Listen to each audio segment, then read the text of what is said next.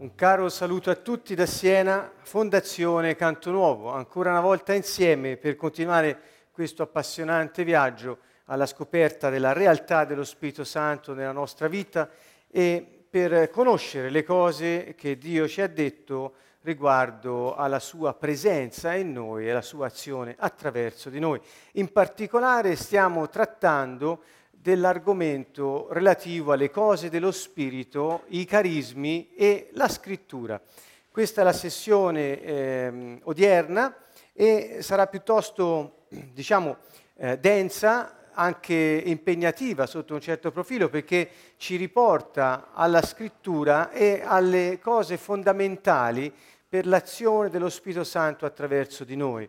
In realtà tutti sappiamo che quando qualcuno accoglie il Signore Gesù Cristo, riceve nel suo spirito lo Spirito Santo e rinasce a vita nuova, appartenendo al Signore, riconoscendolo e eh, vivendo una vita per Lui, insieme a Lui, affinché Dio stesso si manifesti attraverso di noi. Lo Spirito Santo ha eh, la possibilità, attraverso il nostro spirito, di espandersi sull'ambiente circostante e eh, in questo senso l'apertura del nostro spirito consente, come disse Gesù, che i fiumi di acqua corrente sgorghino dal no- dalla nostra parte più intima. Dunque c'è una doppia eh, diciamo, prospettiva o dimensione, c'è una dimensione verticale, quella in cui per fede in Gesù Cristo riceviamo lo Spirito Santo in noi, che inizia ad agire e a santificarci, e c'è una dimensione orizzontale che cioè riguarda la sua azione sul mondo, su coloro che ci circondano, l'ambiente nel quale viviamo, non è altro che la manifestazione della sua presenza in noi e attraverso di noi la sua azione efficace perché il suo regno si veda e appunto funzioni sul pianeta. Dunque, queste sono le due dimensioni fondamentali, in particolare ora stiamo trattando di questo aspetto, eh, diciamo orizzontale, se così possiamo dire, che però non abbiamo trattato eh, in modo isolato rispetto al primo, poiché sarebbe impossibile e anche non vero. In realtà il Signore ci richiama sempre a fare quello che Lui dice e quindi essere spirituali, e cioè sottometterci alla Sua volontà e vivere una vita non nella carne ma nello spirito. E forse per qualcuno che non è tanto avvezzo o abituato alle parole che sto dicendo che sono nella Scrittura, ehm, Ecco, può sembrare complicato, ma in realtà non è così. Guardate, ho messo alcuni eh, elementi, alcune domande qui, sono i fondamentali. Infatti non si può parlare dei doni dello Spirito Santo o delle cose spirituali se non sappiamo quali sono i fondamentali ehm, della nostra fede, in sostanza, in relazione al nostro spirito e all'azione di Dio in noi. Per esempio, queste domande sono di fondamentale, appunto, importanza. Cioè, sai di avere uno spirito? Come sei composto? Con cosa contatti cosa?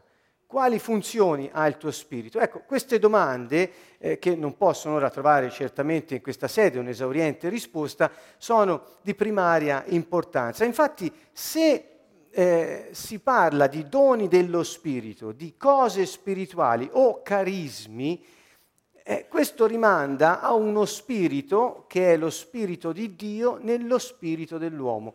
E cioè, se noi non sappiamo di avere uno spirito, non sappiamo come funziona e non sappiamo che contattiamo il mondo spirituale con il nostro spirito, non potremo mai, appunto, esercitare i carismi e le cose dello spirito non saranno mai nostre. Perché? Semplicemente per ignoranza. Dio è chiaro su questo, il mio popolo dice, eh, cito un passo del profeta Osea, muore per mancanza di conoscenza. Dunque, conoscere nel senso di fare nostro ciò che Dio ha detto, intendo bene, conoscere non vuol dire avere una intelligenza eh, umana eh, particolarmente dotata o eh, sviluppata, eh, né avere la eh, apprensione di molte notizie. Conoscere vuol dire fare nostre le cose che Dio ci ha detto. Ecco, lo uso in questo senso, conoscenza. E allora, l'uomo è fatto di spirito, anima e corpo, e cioè c'è una parte intima dell'uomo, la, la più intima, che addirittura in alcuni campi della eh, psicologia o della psichiatria sociale moderna eh, tra, chiamano nucleo esistenziale addirittura, perché hanno... Così le persone stanno scoprendo che c'è alla base della nostra vita non solo il pensiero, gli affetti, che sono le emozioni e i sentimenti, non solo questa capacità di decidere, di autodeterminarsi nello scegliere, ma c'è qualcosa di più intimo, di più profondo, sottostante, che ovviamente non si sanno spiegare cos'è, e che dà l'impronta della identità della persona, e cioè è quella parte esistenziale, nucleare, che è come un'impronta delle, no- l'impronta delle nostre mani per il corpo. E quindi lì c'è l'impronta della nostra identità, della nostra persona. Ebbene, questo è il nostro spirito, e noi cristiani lo sappiamo bene perché la Bibbia parla ampiamente di questo. Dunque, il nostro spirito ci consente di contattare lo Spirito Santo. Cioè lo Spirito Santo, quando viene a dimorare nell'uomo, viene a dimorare nel suo spirito, non nella sua anima, nel suo corpo, nel suo spirito. Ed è lì che, appartenendo al Signore, formiamo con Lui un solo spirito, così che quando Lui si muove, noi ci muoviamo, il nostro spirito si muove in forma di sé, è come dire illumina della sua luce tutta la nostra anima, il nostro corpo esegue pensieri santi di Dio e noi facciamo la volontà sua manifestando la sua persona. Ecco come un po' funziona molto brevemente questa nostra composizione. Eh, per dire eh, questa parola eh, che sembra piuttosto eh, materiale, ma in realtà ci dà un'idea di come siamo composti. Quali funzioni ha il tuo spirito? Il tuo spirito serve ad intuire, il tuo spirito serve um, a, a ricevere la luce da Dio, la conoscenza, a ricevere le cose di Dio.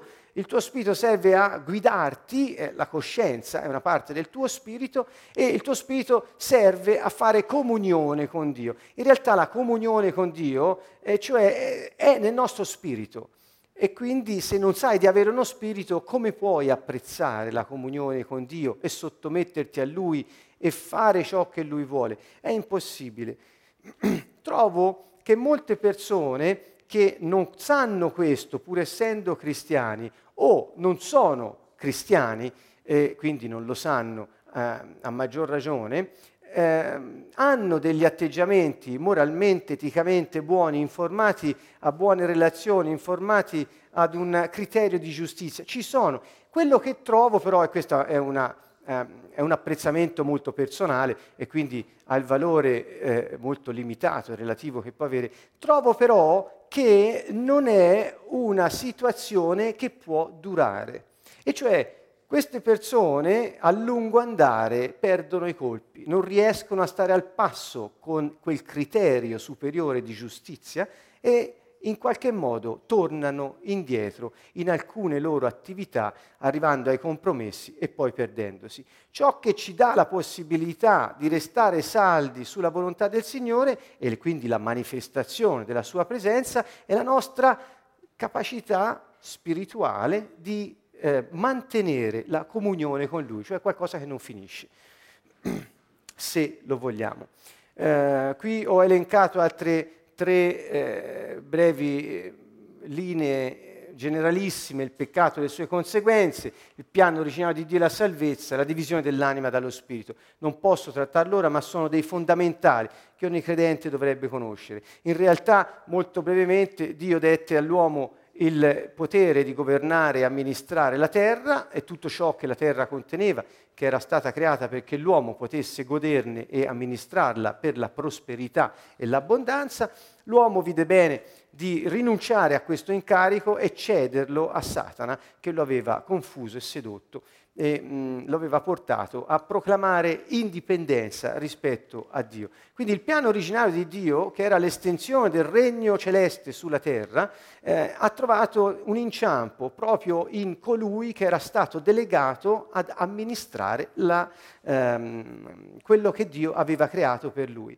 In qualche modo l'uomo eh, si è procurato da solo, seguendo Satana, causa e origine di ogni male, si è procurato da solo appunto eh, questa situazione di ehm, perdita di autorità, perdita di potere, perdita di posizione di governo sulla terra, che gli era stata data da Dio. Le conseguenze del peccato dunque sono state proprio queste: l'uomo non è stato più capace di amministrare in modo efficace, efficiente le risorse, non è stato più capace di avere relazioni sane con le persone e ha chiuso la comunicazione con Dio in modo che non poteva più conoscere la volontà di Dio, ma solo indovinarla.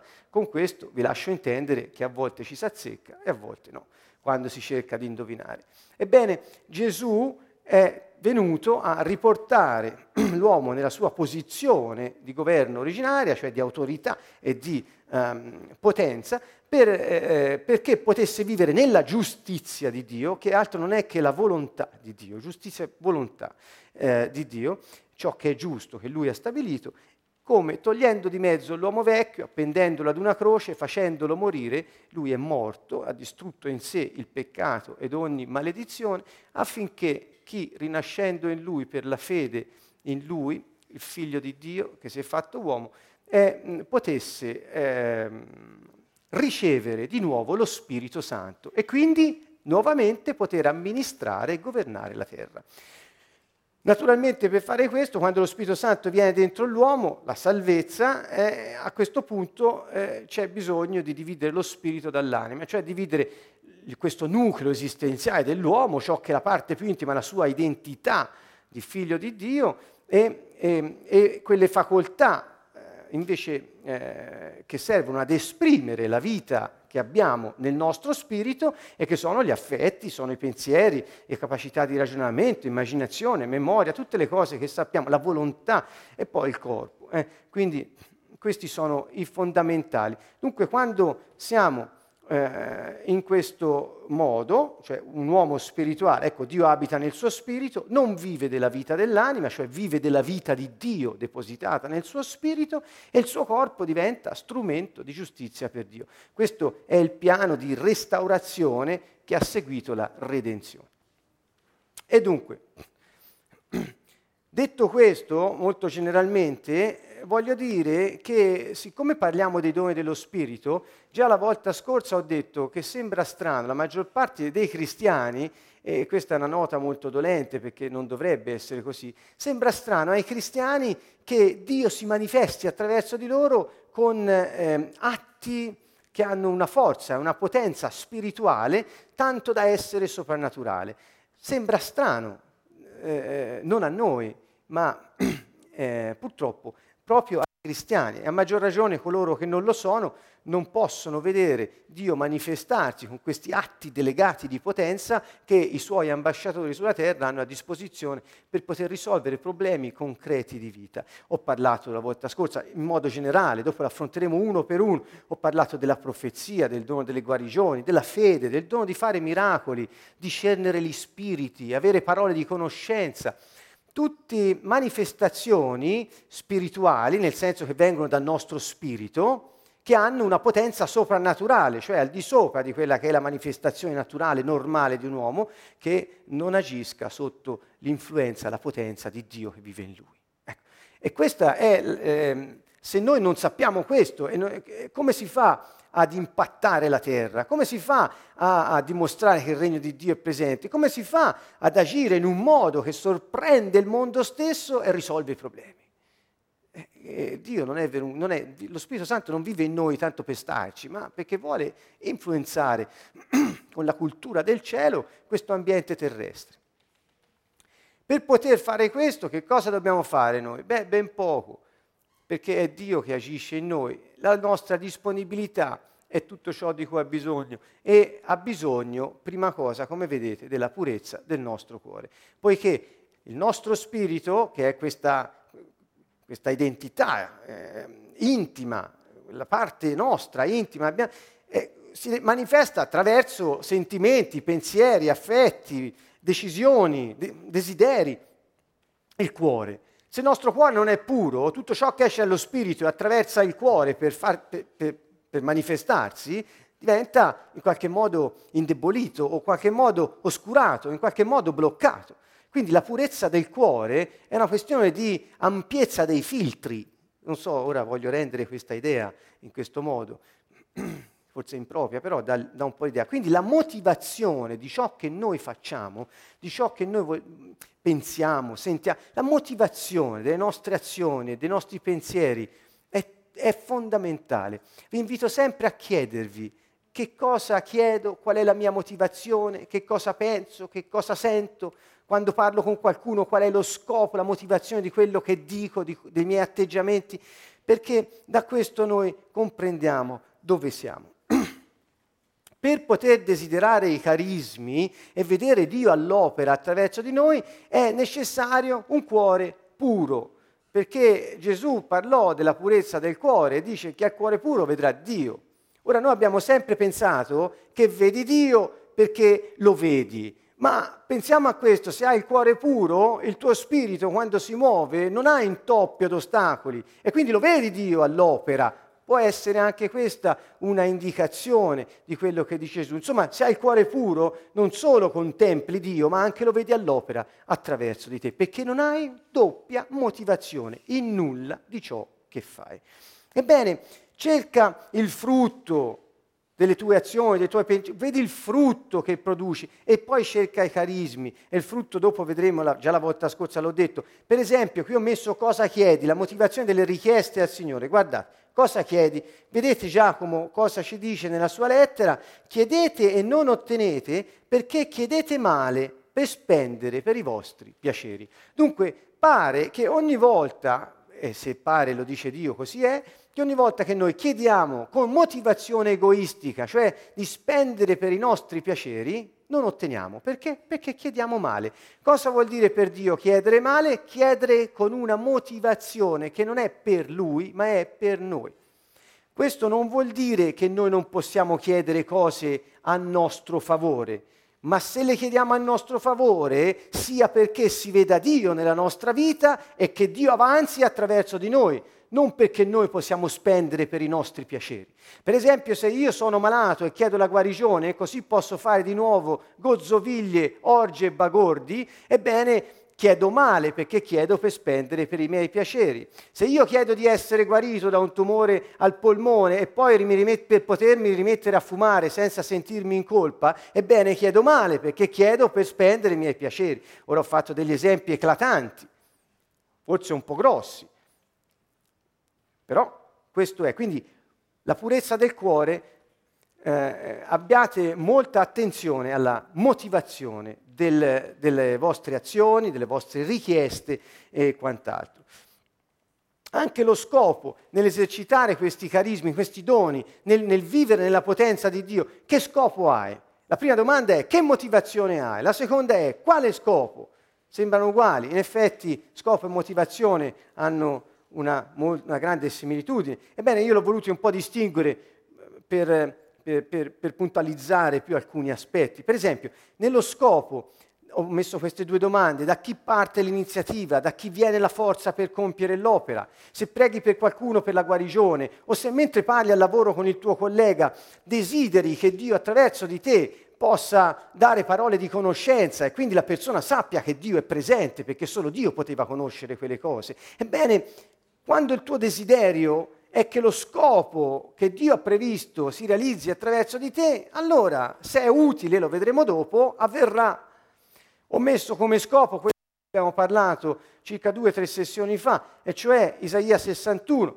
Gesù disse in Luca quattro, eh, narrò questo passo, lo lesse, ebbene, riguarda lui, perché dice: lo Spirito del Signore è su di me, mi ha unto e mi ha mandato a fasciare le piaghe dei cuori afflitti, a liberare i prigionieri, rimettere in libertà gli oppressi, ridare la gioia alla gente, a lietare tutti quelli che sono tristi, togliere la gente dal lutto, rimetterla nella, nella gioia. Insomma, a questo, questo è lo scopo per cui ci sono dati i carismi. Come vedete, lo scopo è quello di Eh, eh, servire al bene della gente, servire al bene di chi vive su questa terra.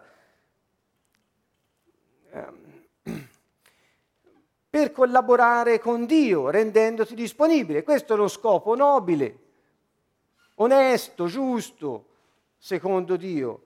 Cioè, renditi disponibile, non con doppia motivazione, perché Dio attraverso di te possa, per amore degli altri, manifestarsi. Dunque, ecco, se il nostro, co- il nostro cuore è diretto a questo scopo, con una motivazione univoca, non doppia, ebbene, Dio si manifesterà per ciò che serve e quando serve. Ecco, qui entriamo in un campo minato, perché eh, le persone, parlo di cristiani in questo caso, che eh, sono disponibili per il Signore, hanno un altro intoppo ora, e cioè sono disponibile, Signore agisce attraverso di me, però quando voglio io e per quello che voglio io. Eh, la maggior parte delle volte ci sono questi problemi, ebbene dobbiamo sapere che a volte eh, quando eh, soprattutto preghiamo e alcune cose non succedono è perché è il Signore a decidere quando serve e cosa serve. Eh? Dopo lo vedremo meglio in un passo della prima lettera ai Corinzi. Il frutto. Ecco, eh, il frutto di quello che facciamo, che frutto porta, l'ho detto prima, guarda il frutto. Come vedi da dove vengono i doni? Perché? Perché parlerò non stasera, ma la prossima volta, delle contraffazioni dei doni dello Spirito Santo. Per esempio, sapete benissimo che la parola di conoscenza è la conoscenza spirituale che hai di un fatto che è accaduto o che sta accadendo, e quindi eh, che non ne potresti avere conoscenza diretta, ma lo sai. Ecco, pensate quanto la contraffazione di questo dono dello Spirito è caro agli indovini o a quelli che praticano la divinazione. Quindi il diavolo è sempre lì pronto a contraffare i doni dello Spirito Santo eh, perché è un... cerca di abbindolare la, la gente, anche che è pronta ad essere disponibili per il Signore, con delle contraffazioni che esaltano la doppia motivazione e lo scopo egoistico, il desiderio di potere sugli altri e sulle circostanze al di fuori di Dio. Ecco, qui ho messo anche come vedere da dove vengono i doni, guarda il frutto. Una domanda poi, hai sensibilità spirituale, il tuo spirito è È, è vivo, è attivo, è, è pronto, hai capacità di testimoniare. Eh, per questo poi vedremo eh, più avanti una cosa importante relativamente alla testimonianza. Su questo tema della testimonianza rimando alla nostra serie del duemiladieci, La testimonianza, che trovate sull'archivio download della web tivù. Ebbene, voglio distinguere anche Eh, le cose spirituali da quelle soprannaturali e da quelle naturali.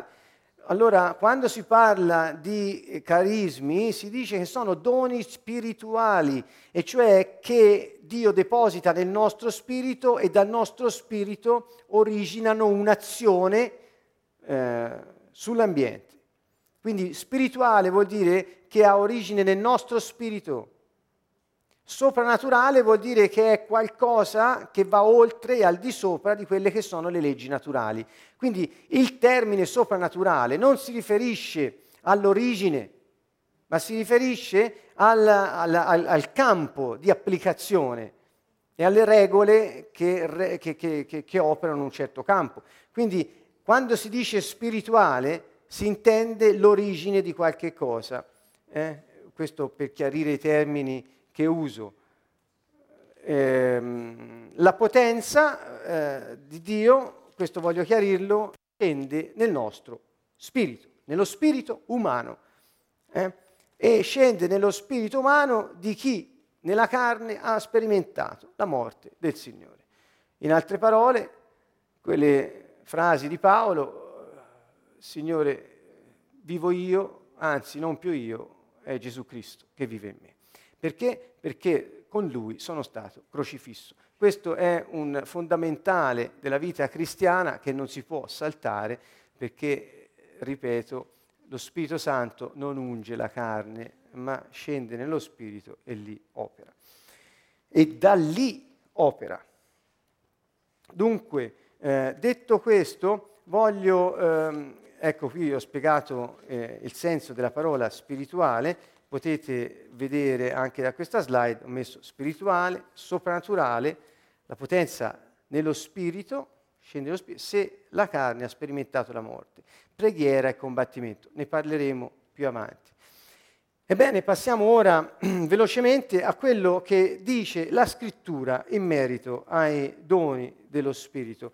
Um, è tempo di conoscere più da vicino che cosa dice. Ho messo questo passo, Marco sedici, eh, quindici venti, perché è Gesù stesso che eh, ha, in chiusura di questo Vangelo ha queste parole eh, molto chiare. Eh, quindi non capisco come fanno i cristiani a dire, eh, cioè a, a, alcuni addirittura a negare i doni dello Spirito, altri a glissare, cioè come se non esistessero, non fossero importanti. Gesù ha passato i tre anni e mezzo del suo ministero a mandare la gente a guarire, a liberare, a predicare con franchezza e forza, ad opporsi al nemico e schiacciare la testa a Satana. Ha insegnato ai suoi a distruggere le opere del diavolo, combattendolo con le armi spirituali, facendogli vedere lui come si usavano i carismi, perché aveva preso carne e come uomo operava, pur essendo Dio, sulla terra. Ebbene, quando poi si chiude il Vangelo di Marco, ecco qui che eh, queste parole sono, come dire, un riassunto di quello che lui ha fatto e detto per tre anni e mezzo. E cioè dice, andate in tutto il mondo e predicate il Vangelo ad ogni creatura. Vangelo vuol dire buona notizia. E lui ha sempre detto la buona notizia del regno dei cieli. Eh? Ad ogni creatura. Chi crederà sarà battezzato, sarà salvo, ma chi non crederà sarà condannato. Eh, questo è, il, è, il, è l'aspetto di fondo. E poi dice, e questi saranno i segni che accompagneranno quelli che credono. Allora la mia domanda è, credi? Credi che Gesù Cristo è Dio venuto nella carne? Credi che è il tuo Salvatore, il tuo Redentore, il tuo Signore, il Re Eterno, che dimora in te per mezzo del suo Spirito? Credi che vieni dal Padre, sei suo figlio, cittadino del suo regno e ambasciatore del suo governo sulla terra? Credi?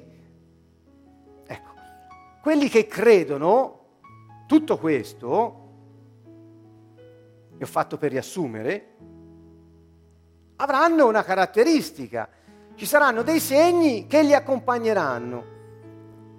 Nel mio nome, disse Gesù, scacceranno i demoni, parleranno lingue nuove, prenderanno in mano i serpenti, e se berranno qualche veleno non recherà loro danno. Imporranno le mani ai malati e questi guariranno. E poi disse, il Signore Gesù, dopo aver parlato con loro, fu assunto in cielo e sedette alla destra di Dio. Allora essi partirono e predicarono dappertutto. Guardate bene, mentre il Signore operava insieme con loro e confermava la parola con i prodigi che l'accompagnavano. Cioè quello che gli aveva detto, loro parlavano e le cose accadevano. Perché? Perché credevano. E questi erano i segni. Quando Gesù parla di segni, parla di questo, cioè l'evidenza della sua presenza in noi. Questo è il segno, il segno vivente della sua presenza. Un suo figlio che manifesta la vita del Padre. Come ha fatto lui, il figlio di Dio che manifestava la vita del Padre. Diceva, tutto quello che io faccio lo vedo fare al Padre. Non faccio niente di mio, non dico niente di mio. Guardate, poi verrà lo Spirito Santo, non dirà niente di suo, prenderà del mio. Vedete? E così noi, se crediamo, questi segni devono accompagnarci, necessariamente.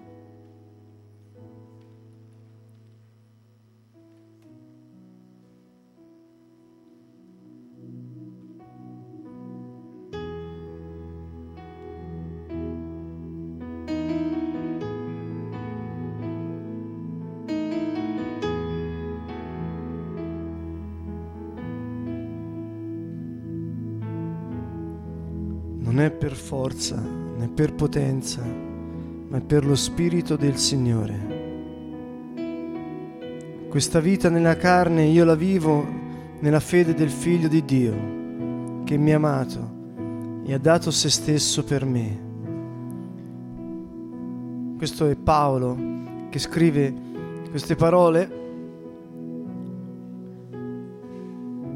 guidato dallo Spirito Santo, è parola di Dio. Questa vita nella carne io la vivo nella fede del Figlio di Dio che mi ha amato e ha dato se stesso per me. Non sono più io che vivo, ma è Cristo che vive in me.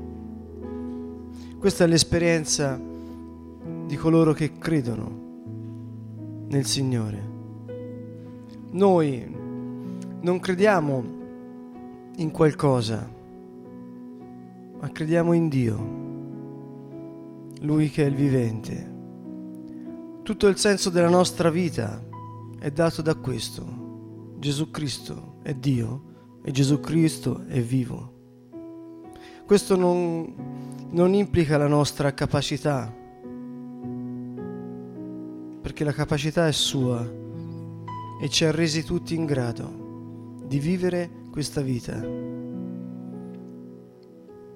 Recentemente ero insieme a degli amici e in quell'occasione ho conosciuto una persona che, che non avevo avuto occasione di conoscere. E proprio ho fatto questa esperienza che ha detto Maurizio, cioè eh, mi ha chiesto di pregare e quando ho iniziato a pregare eh, ho pregato per cose che io non potevo sapere. Ma questa persona sì. E difatti quando ho pregato questa persona è rimasta molto colpita, è stata molto attenta. Questa preghiera eh, l'ho fatta alla sera molto tardi, quando ero molto stanco. E voglio dire questo, che fino a quel momento avevo fatto tante cose veramente molto belle. veramente molto molto belle. Avevo suonato tutto il giorno con dei musicisti molto bravi e era stato bello. Però quando ho pregato per questa persona e gli ho detto queste cose, qualcosa è cambiato. E quando ora Maurizio ha letto Marco sedici, mi sono ricordato perché. Perché quando fai questa esperienza è diverso, è l'evidenza, è il fatto evidente che Gesù Cristo è vivo e non è perché è vivo perché qualcuno te lo racconta, perché Lui conferma con segni, prodigi e miracoli la parola predicata. Infatti fino a quel momento a queste persone avevo predicato proprio Gesù Cristo, il vivente, e da lì a poco Lui ha confermato la parola predicata come con segni, prodigi e miracoli. La mia giornata in quel momento è diventata non solo felice, bella, ma la stanchezza è andata via e avevo tanta forza, perché il senso della vita è questo.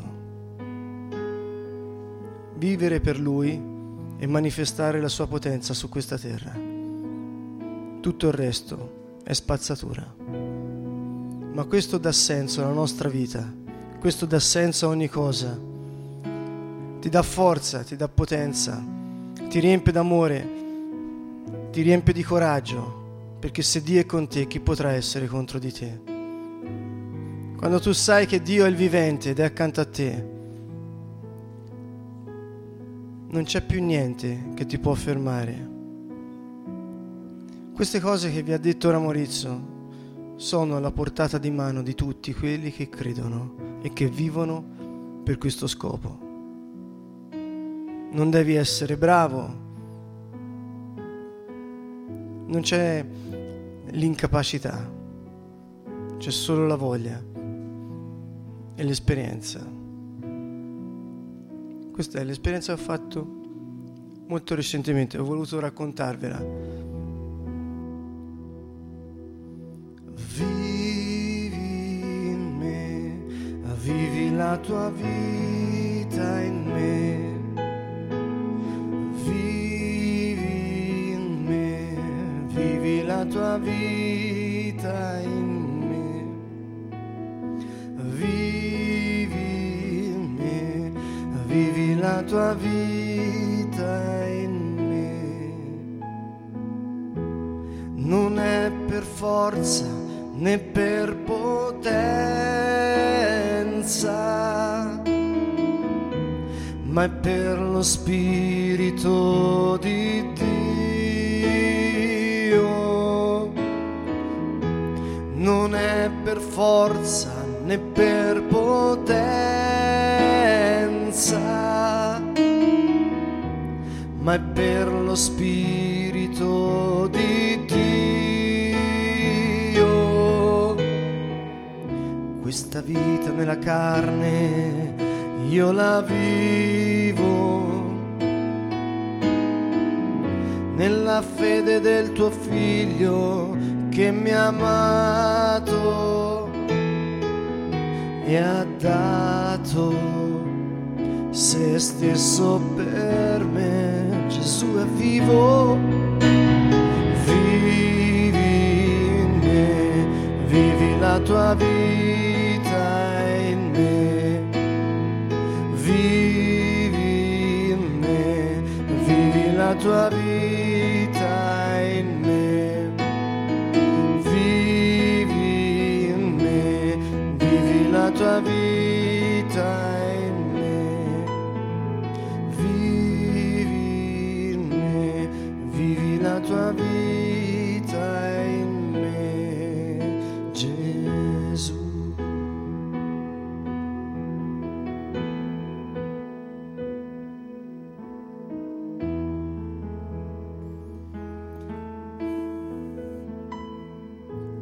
Dunque, chi crede manifesta dei segni,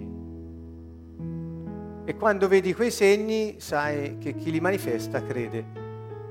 Non c'è possibilità di sbagliarsi tanto. Insomma. Il problema è se uno dice di credere e non manifesta quei segni. Che problema è? Può essere un frutto di ignoranza, di repressione religiosa, di superstizione. Chissà. Gesù è stato chiaro. Ripeto, ho messo solo Marco sedici. Andate a vedere i Vangeli e leggete quello che Gesù ha detto di fare e ha fatto. Lui aveva parole di conoscenza e Gesù sapeva cosa avevano nel cuore. Gesù sapeva cosa pensavano. Gesù sapeva che stavano venendo. Sapeva. Aveva un un linguaggio di sapienza, che tutti si stupivano. Dove viene questa autorità, questa sapienza? Parlava di come applicare la verità di Dio alla vita, con messaggi che eh, incoraggiavano le persone, le edificavano. Gesù operava guarigioni, miracoli, ostentava una fede cieca che quando apriva bocca le cose accadevano, perché faceva solo ciò che il Padre gli diceva di fare e vedeva farlo al Padre. Capite? Tutta la vita l'ha passata così. E quando poi Paolo ha spiegato ai Corinzi eh, come esercitare questi doni dello Spirito, ecco qui che abbiamo delle eh, istruzioni più dettagliate sul loro uso. E vogliamo proprio vedere questo, in particolar modo nella prima lettera ai Corinzi, capitoli dodici e quattordici, intervallati dal tredici, dove si parla dell'amore, sono eh, proprio il vademecum del credente che manifesta i segni del regno al suo passaggio, eh, perché sono istruzioni pratiche. Io ho voluto fare, vedete in queste slide, eh, alcuni versetti di questi due capitoli che sono importanti, perché ho ritrovato che nelle versioni italiane più comuni, accreditate, eh, ci sono pressoché le stesse parole, ma eh, studiando sul greco ho trovato una, eh, diciamo, una miglior resa del significato dal testo greco originario, che queste versioni non rispettano proprio. Certo, danno il senso, eh? Non è che non danno il senso. Però ho voluto fare qualcosa di più letterale perché esalta di più il senso che il Signore ci ha voluto trasmettere. Lo vogliamo vedere insieme un attimo, un viaggio attraverso la Scrittura, molto bello, perché ci fa capire quanto Dio abbia fatto scrivere a Paolo sui doni dello Spirito. Quanti cristiani sanno che è un dono, un segno della presenza di Dio parlare in lingue? Quanti cristiani sanno che abbiamo la potenza di portare guarigione ai malati? Quanti lo sanno? Anzi, a volte in alcuni ambienti religiosi, quando inizi a dire o fare queste cose, dicono che hai dei problemi e reprimono lo spirito della gente. Allora, vediamo bene. primo Corinzi dodici uno, qui inizia dicendo, riguardo, leggo la versione eh, diciamo ordinaria, riguardo ai doni dello Spirito, fratelli, non voglio che restiate in ignoranza. La traduzione letterale è: non voglio poi, fratelli, quindi parla a cristiani, a credenti, quindi erano ignoranti anche loro, vedete, il problema è sempre lo stesso. Non voglio poi, fratelli, che ignoriate le cose dello Spirito. Non so perché traducano i doni dello Spirito.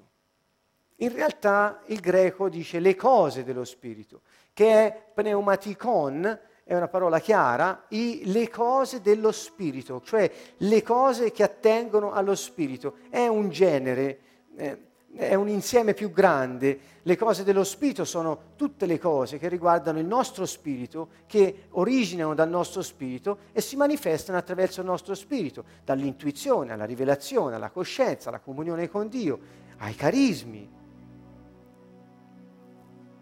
eccetera, e via dicendo. Quindi so, è, è, è un insieme più grande, di cui i carismi o doni dello Spirito sono un sottoinsieme. Non so perché qui non dicono le cose dello Spirito, che è una cosa più grande. Intanto, diciamo questo, Dio fa iniziare a Paolo il capitolo dodici con questa affermazione forte. Non voglio poi che ignoriate, come state facendo evidentemente, le cose dello Spirito. Dovete conoscere, devono diventare vostre. Questo è un imperativo, è un comando da parte di Dio. Non voglio. È molto forte. Al verso sette, dopo aver iniziato con queste parole, al verso sette dice: a ciascuno è data una manifestazione particolare dello Spirito per la utilità comune. Ora io ho tradotto letteralmente, dice a ciascuno poi è data la manifestazione, la, no una, la manifestazione, non particolare, la manifestazione dello Spirito, vedete la differenza? Per ciò che è utile, siumferon, per ciò che è utile o vantaggioso.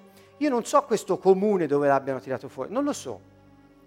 Certo, non è che stravolge, non è una cosa cattiva, è bene quando è utile in modo comune, ma spesso Dio ci dà parole di conoscenza, spesso Dio ci dà la conoscenza dell'ambiente spirituale nel quale siamo, il discernimento degli spiriti, per il bene nostro, non solo comune. Che vuol dire che se sono da solo Dio non mi avverte degli spiriti che ho intorno? Capito? Infatti non mi era mai tornato, sono andato a guardare, il greco parla di ciò che è utile. Quindi lo Spirito Santo nel manifestarsi risponde a un criterio di utilità, di vantaggio, di servizio. Ciò che serve in quel momento, Dio lo fa. Questa è la nostra fede. Quando infatti noi agiamo nel nome del Signore, ma certe cose non accadono, non si vedono. Tranquilli, perché? Perché è data la manifestazione per ciò che è utile. Si vede in quel momento, nel piano eterno di Dio, quella cosa non era utile, in quel momento, in quel luogo, attraverso di te, per quella persona. Non lo sai. Ma questa è la nostra fiducia. Dio sa. Ed ecco che trovo questo verso molto importante per capire che non dobbiamo limitare l'azione dello Spirito Santo soltanto ad una azione comunitaria, ma anche per noi. La nostra vita è guidata da Lui, che vive in noi. E quando è utile, Lui agisce anche in modo che abbia effetti soprannaturali, attraverso di noi, per la nostra vita. Passo al verso trentuno e dice: aspirate, vi ricordate questa parola di Paolo, eccezionale? aspirate, inizia così, non restate ignoranti su tutto quel che riguarda lo spirito. E poi dice, aspirate ai carismi più grandi. Ebbene, ho trovato le parole, è diverso, il verbo è, è, è, è zelute, aspirate, zelute. La parola riporta l'idea, la parola italiana zelo, essere zelanti, il greco è zelute, è uguale. E cioè, cosa dice? Zelute vuol dire cercate con ardore, non vuol dire aspirate, ma cercare con ardore. Dov'è l'ardore? È il cuore, il desiderio. Quindi non siate ignoranti su quel che riguarda il vostro spirito. Ho iniziato così stasera, hai uno spirito, come funziona? Con cosa contatti cosa? E poi dice, però, vedete, non so perché lo omettono questo però, perché è una contrapposizione rispetto a quel che ha detto prima. E, e, e prima dice, tutti possiedono il dono di guarigioni, tutti parlano nelle lingue, tutti ne interpretano. Cioè sta dicendo, lo Spirito Santo dà ciò che vuole, quando serve, a chi vuole. E poi dice, però, ma questo lo omettono in queste traduzioni, non so perché. Forse perché vogliono dire, stai basso, non spetta a te quel dono. E sotto questa interpretazione, alcuni che dicono, ho il dono di guarigioni, non pensa mai di poter avere un dono di profezia.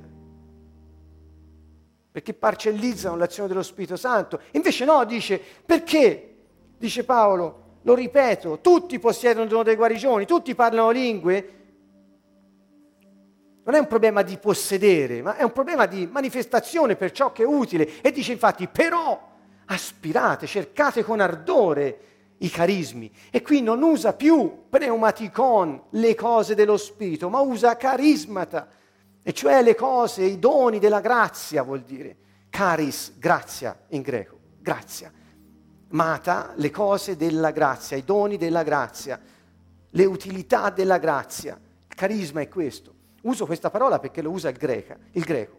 E an- vedete ancora, e dice poi, conclude questo verso, dice, allora cercate con ardore, il vostro cuore bruci per le cose della grazia che sono le più grandi. E io vi mostro anche la via più elevata. La parola greca è hyperbolen, e qui tutti traducono, vi mostrerò una via migliore di tutte, ma non è una via, è la via, e non è la migliore, è la più elevata, cioè sta sopra. Che vuol dire questo? Allora pensate, hanno, pen- hanno detto, e qui parla dell'amore, dopo dice l'amore. Allora tutti pensano che gli altri carismi, guarigione, miracoli, profezia, discernimento degli spiriti, parole di conoscenza, di sapienza, lingue, profezia, interpretazione delle lingue, eh, roba di secondo ordine, il dono, il carisma più grande è l'amore. Pensano questo, interpretando questo. Non è così. L'amore non è un carisma, non fa parte dei carismata. L'amore è la via. Cioè, mentre tu stai vivendo, vivi nell'amore, cioè cammina su quella via e vedrai manifestarsi i segni. L'amore è, un, è, è l'essenza della nostra vita, non è un carisma.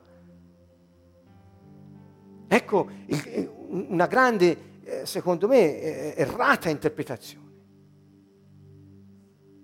che porta ad annullare l'importanza dei doni, carismi, ed esaltare l'amore a danno di altre cose dello spirito. Vi pare che Dio potrebbe fare così? No. E infatti vi mostro anche, anche in aggiunta, no? Anche, anche questo è saltato. Vi mostro anche la via più elevata. Passiamo al capitolo quattordici, dopo leggiamo tutto. Eh? Ora vi sto facendo vedere passo per passo dove ho... ho, ho ho applicato una traduzione letterale. Primo Corinzi quattordici dice, ecco qui una versione, la carità invece di amore. Eh, anche questo porta degli errori poi di interpretazione. Aspirate, ricercate la carità o l'amore, alcune versioni dicono, aspirate pure anche ai doni dello spirito, soprattutto alla profezia. Traduzione più letterale, correte dietro all'amore. Cercate poi con ardore le cose spirituali, pneumatica, cioè il pneumaticon del cercate di non essere ignoranti. Allora, che cosa vuol dire qui? Sta dicendo cercate, correte dietro, inseguite l'amore. Quest'amore è la via ed è l'essenza della vita che dovete inseguirli, dovete correre dietro, dovunque, dovunque. Se correte dietro all'amore e cercate con ardore poi le cose spirituali, tra cui ci sono i carismata, Dio si manifesta, è impossibile che non lo faccia. Ecco qui questa meraviglia dell'amore che ci dice è la via. E primo Corinzi quattordici dodici dice, le traduzioni ordinarie, quindi anche voi, poiché desiderate i doni dello Spirito, cercate di averne in abbondanza per l'edificazione della comunità. Traduzione più precisa, così anche voi, poiché vi interessate tanto di spiriti, non so se notate la differenza di traduzione, eh? Perché Paolo sta parlando ai Corinzi e i Corinzi erano confusi nel riconoscere lo Spirito Santo dagli spiriti maligni. I Corinzi avevano vissuto nell'idolatria fino a poco prima dell'arrivo di Paolo, cioè fino all'arrivo di Paolo. Adoravano idoli e li onoravano e li rendevano culto con atti sessuali. Era gente corrotta, Corinto vuol dire corrotto, e allora erano impregnati di, di, di, di, di, di, di, di queste eh, pratiche, di questa cultura spirituale maligna. Ebbene, Paolo sapeva che erano confusi, perché quando si tratta di doni dello spirito, il contraffattore subito eh, cerca di confondere le persone. Allora, i Corinzi erano in pericolo, perché erano immersi in questo ambiente spirituale, erano stati immersi per anni. E allora, siccome non sapevano ben distinguere, Paolo li esorta perché escano dalla confusione e conoscano. Allora, vedete, guardate bene, e gli dice, così anche voi, poiché vi interessate tanto di spiriti, cercate con ardore, ecco di nuovo l'ardore, il fuoco, no? Cercate con un cuore infiammato di conoscere, cioè di saperne qualcosa sulla verità di questi spiriti, affinché eccelliate per l'edificazione della Chiesa. Qui non so perché traducono comunità, ecclesia, che è l'insieme di coloro che credono e che sono accompagnati dai segni. Quindi, se vi interessate tanto di spiriti, cercate di conoscere la verità sugli spiriti, affinché agendo possiate manifestare lo Spirito Santo e edificare la Chiesa. Questo sta dicendo Paolo ai Corinzi. Pensate un po', riguardate la vecchia, la, tradu- la chiamo vecchia io, guardate la traduzione, eh, non rende sotto questo profilo. E ancora uno quattordici trentuno, Corinzi quattordici trentuno, tutti fatti, infatti potete profetare uno alla volta, tutti potete profetare uno alla volta, perché le, le, le altre traduzioni dicono tutti possano imparare ed essere esortati. Io qui ho tradotto tutti imparino e siano incoraggiati. Perché l'ho, l'ho voluto ritradurre? Perché essere esortati per alcuni è una parola un po' difficile, non vuol dire niente. Invece profetate tutti quanti perché tutti siano incoraggiati. Quindi la profezia porta al coraggio. Perché? Perché apre alla speranza. La profezia edifica, esorta e conforta, cioè apre alla speranza, incoraggia a vivere nella pienezza dello Spirito Santo. La profezia ti apre il cuore alla speranza. Ecco perché Paolo insiste molto, quando i cristiani sono riuniti, a che profetizzino. Perché? Perché la profezia apre alla speranza, che se non hai speranza muori, senza speranza muori.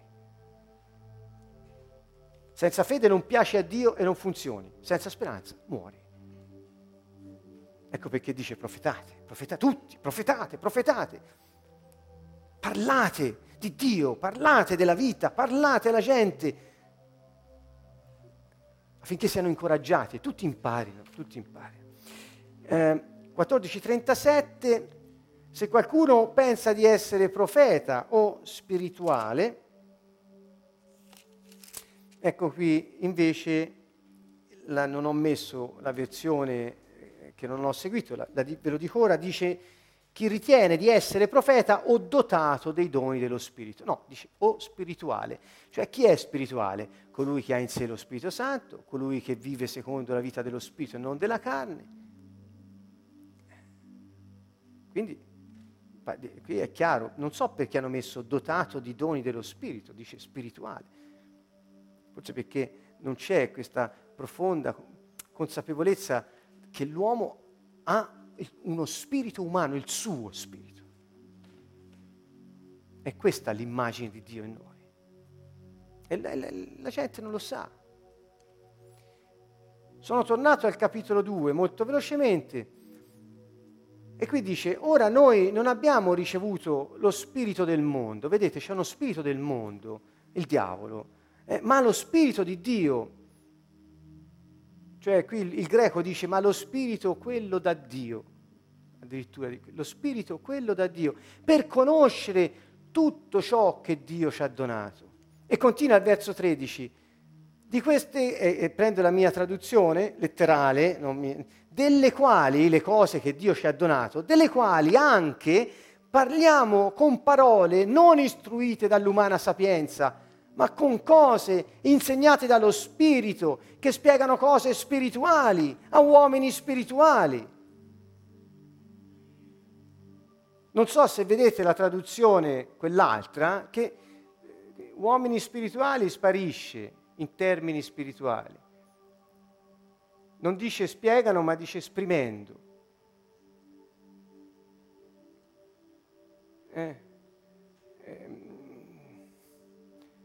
Quindi, perché? Perché in qualche modo l'ignoranza dei carismi è fondata sull'ignoranza che l'uomo ha uno spirito.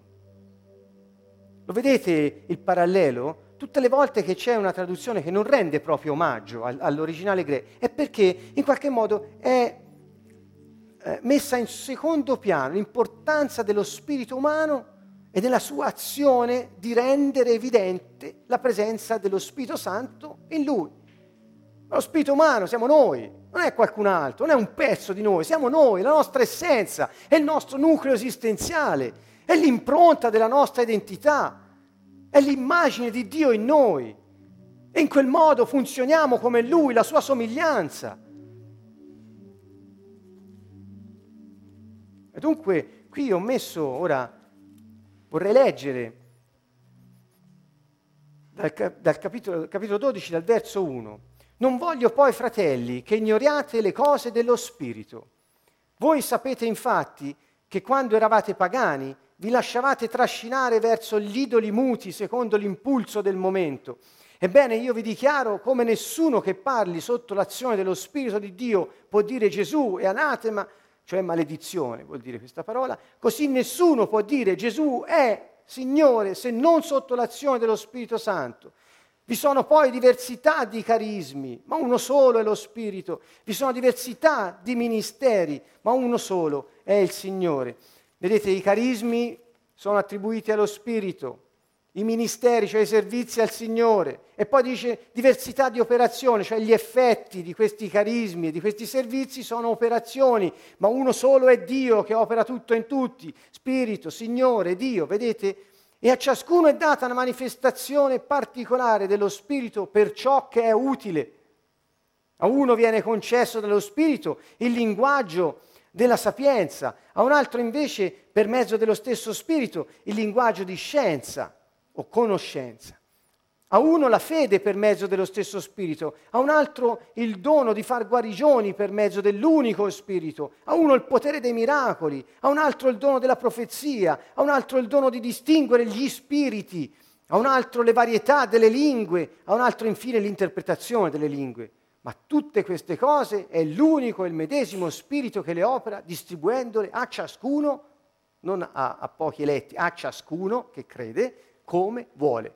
Ora salto, perché poi parla del corpo, è un altro argomento che tratteremo un'altra volta, e continua dicendo: alcuni perciò Dio li ha posti nella Chiesa, in primo luogo come apostoli, in secondo luogo come profeti, in terzo luogo come maestri, poi vengono i miracoli, poi i doni di far guarigione, i doni di assistenza, di governare, delle lingue. Eccolo qui, sono tutti, forse tutti apostoli, tutti profeti, tutti maestri, tutti operatori di miracoli, tutti possiedono il dono di far guarigioni, tutti parlano lingue, tutti le interpretano. E qui sarebbe, però, cercate, qui non ho, non ho cambiato, scusatemi, ma direbbe, però, cercate con ardore i carismi più grandi e io vi mostrerò la via più elevata. E poi al capitolo quattordici dice: correte dietro all'amore, cercate poi con ardore le cose spirituali, soprattutto alla profezia. Chi infatti parla con il dono delle lingue non parla agli uomini, ma a Dio, giacché nessuno comprende, mentre gli dice per ispirazione cose misteriose. Chi profetizza invece parla agli uomini per loro edificazione, esortazione e conforto.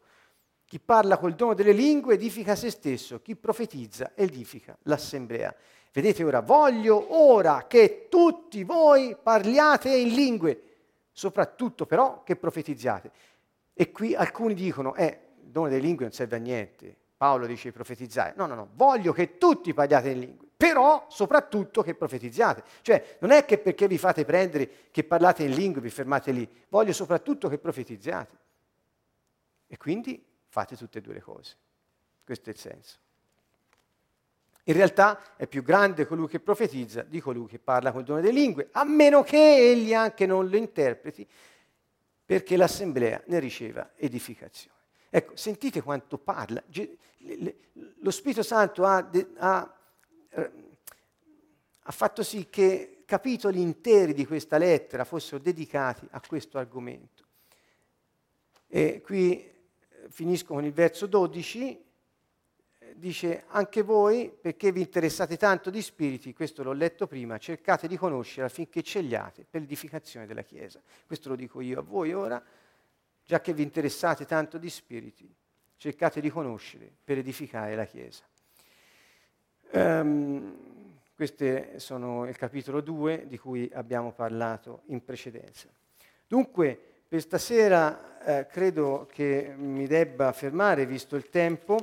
Ricordo ancora che per poter esercitare i carismi occorre essere nella fede, chi crede sarà accompagnato da questi segni, e occorre camminare nell'amore e correrli dietro.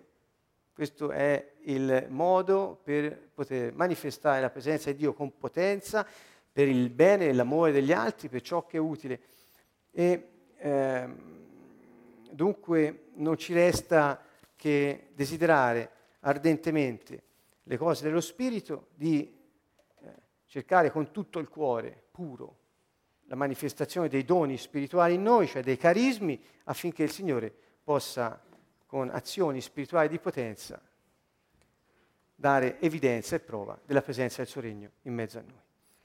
Bene, vogliamo ora pregare eh, su queste cose. Io spero vivamente che questa chiarezza anche sul testo eh, ci aiuti a entrare in sintonia con quello che Dio vuole dirci, a farci capire che quando ci hanno raccontato che eh, i doni vanno messi un po' sottotono, non è bene, non serve, non so, l'avrete tutti sperimentato questo.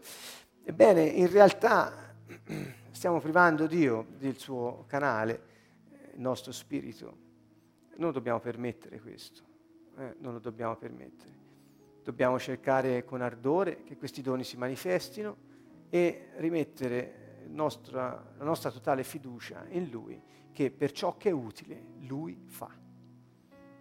Noi l'abbiamo visto, lo vediamo quotidianamente, parlando con la gente, pregando con le persone, per le persone, e vivendo la nostra vita normale in mezzo agli altri. I doni si manifestano quando vuole Dio.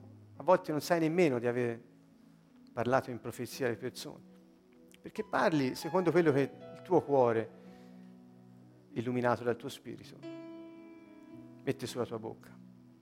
Pensate questo, la bocca parla dell'abbondanza del cuore. Quando uno parla, puoi sapere quel che ha nel cuore. Ecco perché se hai il cuore puro è lo spirito che direttamente può uscire come fiumi di acqua corrente dalla parte più intima di te. Bene, con queste parole noi andiamo a pregare, salutiamo e ci vediamo mercoledì prossimo sulla nostra web tivù per un altro incontro sulla realtà dello Spirito Santo nella nostra vita, su questa terra, nei credenti in Cristo Gesù.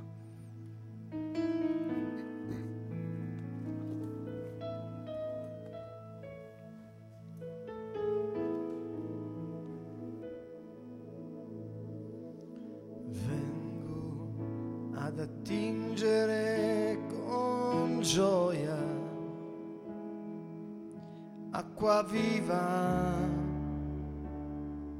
alle sorgenti della salvezza, fonte di vita in me.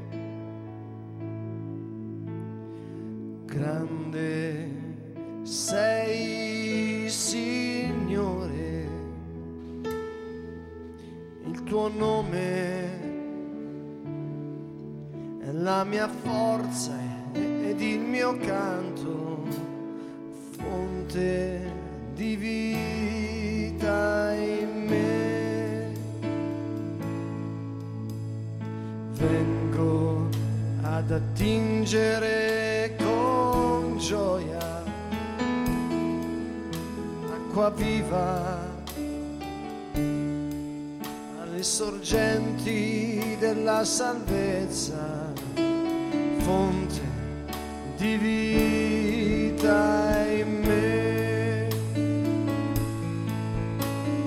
Grande sei, Signore, il tuo nome è la mia forza ed il mio canto, fonte di vita in me. Gesù, Gesù, Gesù, Gesù, Gesù,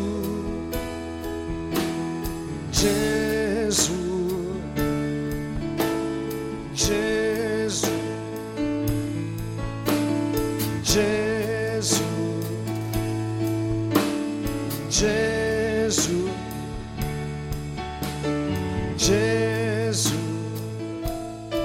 Gesù, Gesù,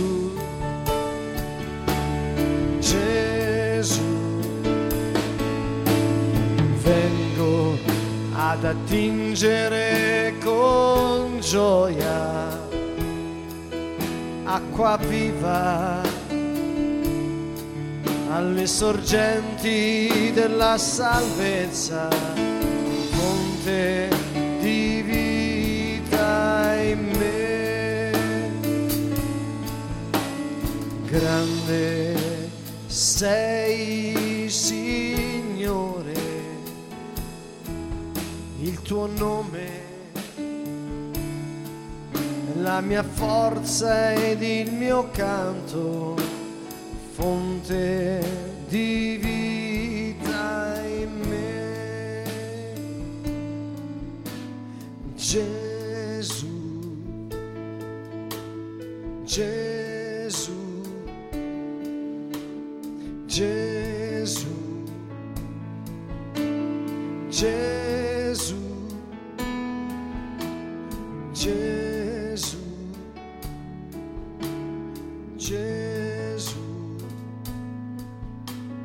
Gesù, Gesù. Gesù,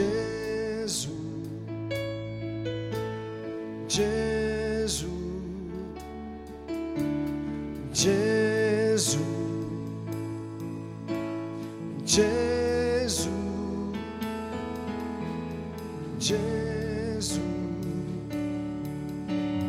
Gesù, vengo ad attingere, vengo ad attingere. Leggere con gioia acqua viva alle sorgenti della salvezza, fonte di vita in me. Grande sei, Signore, grande sei, Signore. Il tuo nome è la mia forza ed il mio